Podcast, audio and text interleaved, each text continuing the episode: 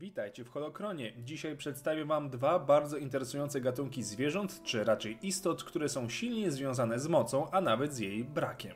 Zacznijmy od tzw. Tak psów sitów, czyli sługusów mrocznych lordów, zwanych tukatami.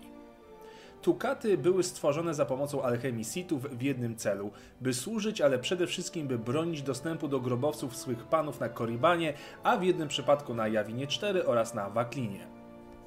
Wielkie bestie w kolorze atramentu z gorejącymi, czerwonymi niczym żar oczami były niezwykle zaciętym przeciwnikiem, który zdawał się być zrodzonym z czystej mocy ciemnej strony.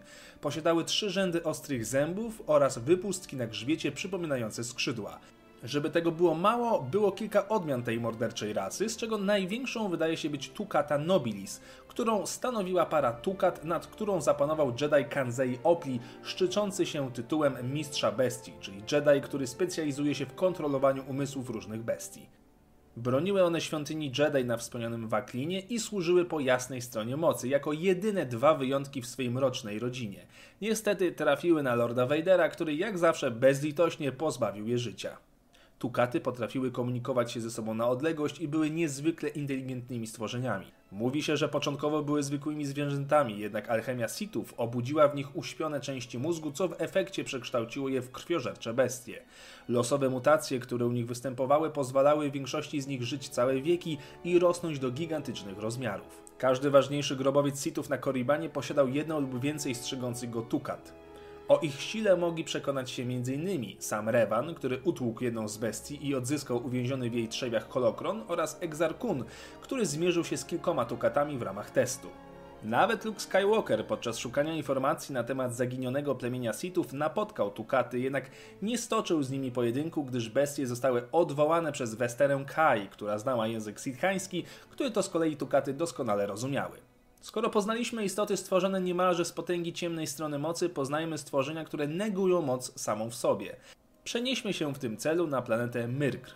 Zielona, pokryta głównie lasami planeta, znajdowała się w wewnętrznych rubieżach galaktyki. To właśnie tutaj polują wąskry, sprytne drapieżniki, które korzystają z podszeptów mocy, by namierzyć swoje ofiary, którymi są Isalamiry.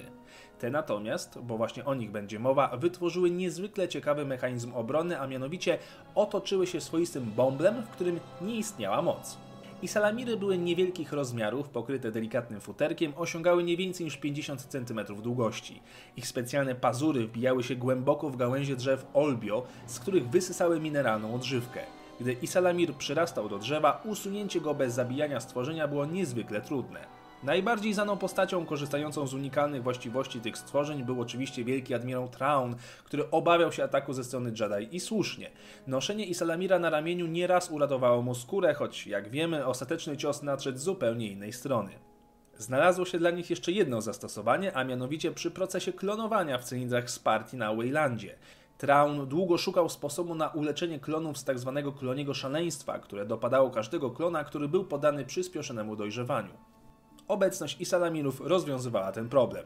Na koniec jeszcze mała ciekawostka. Jeżeli pamiętacie odcinek o stylach walki na miecze świetlne, to forma druka o nazwie Makashi zwana jest również drogą Isalamira właśnie. Jeżeli chcecie widzieć więcej, koniecznie zajrzyjcie do trylogii Trauna oraz do gier z serii Knights of the Old Republic. Łapka w górę zawsze mile widziana, podobnie jak komentarz. Dzięki za oglądanie i niech moc będzie z wami.